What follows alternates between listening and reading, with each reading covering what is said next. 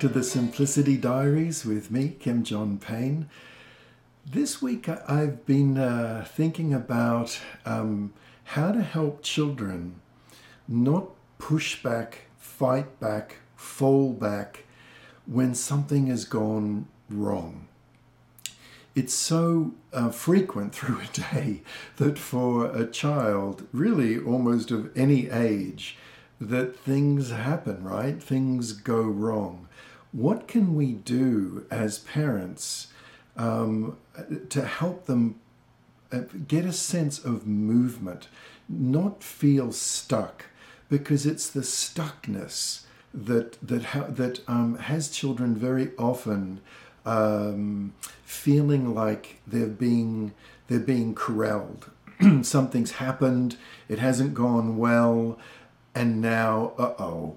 You know, so how can, what are some uh, simple little steps? What's one simple little tool that's kind of very doable for us all about how how to get that movement forward on one hand but without glossing over that something's happened, that a sibling has had something really uh, mean said t- to them or done to them, or uh, something has just simply not been okay with what's been going on.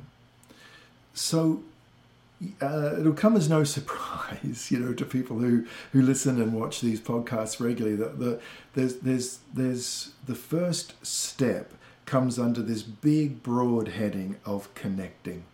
So, the first thing to do if something has gone wrong, as always, is connect, is connect with a child. You're about to uh, correct them, right? You're about to correct, but first connect. And it can be very brief. It doesn't have to go on. It's just, you know, 10, 15 seconds maximum, actually but to be able to uh, say to them, whoa, whoa, whoa, hey, hang on. No, no, no, no, no, no, no, no. Hey, listen, you can be really helpful. You, you can.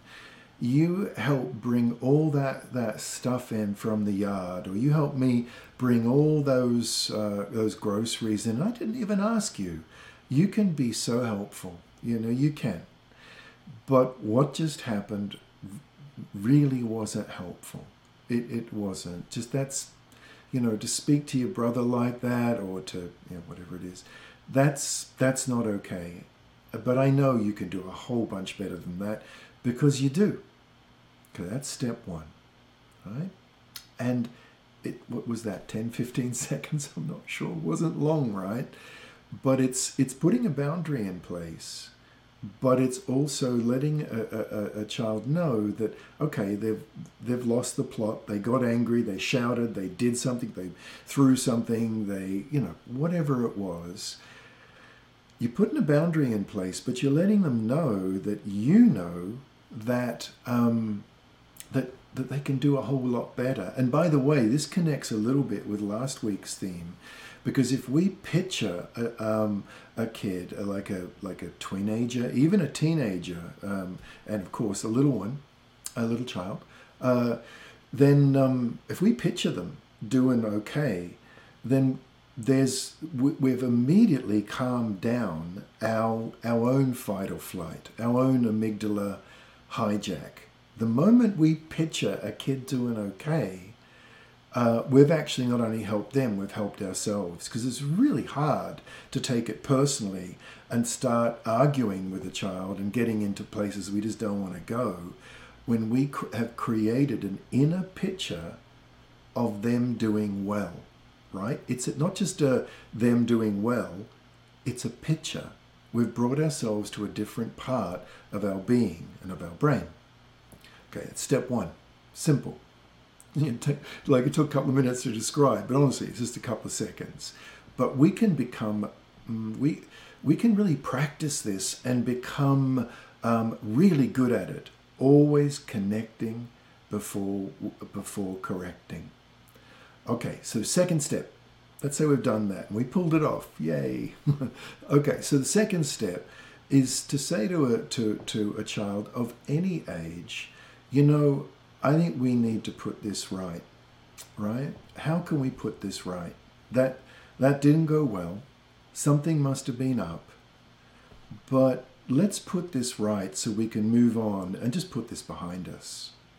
Now, that's a little bit step three, you know, um, but how can tinges of it? But the second step is is how can we put this right? Right? What can we do to put this right? Because we we just want to move on, right? And so you're signaling to a child that that that, that, that there's movement here, that you want to be moving forward. Um, one of my favorite cartoons I saw in the New Yorker years ago was there was a, a younger child and a mother, or the child was clearly doing something wrong, and uh, the mother was saying, Come over here right now.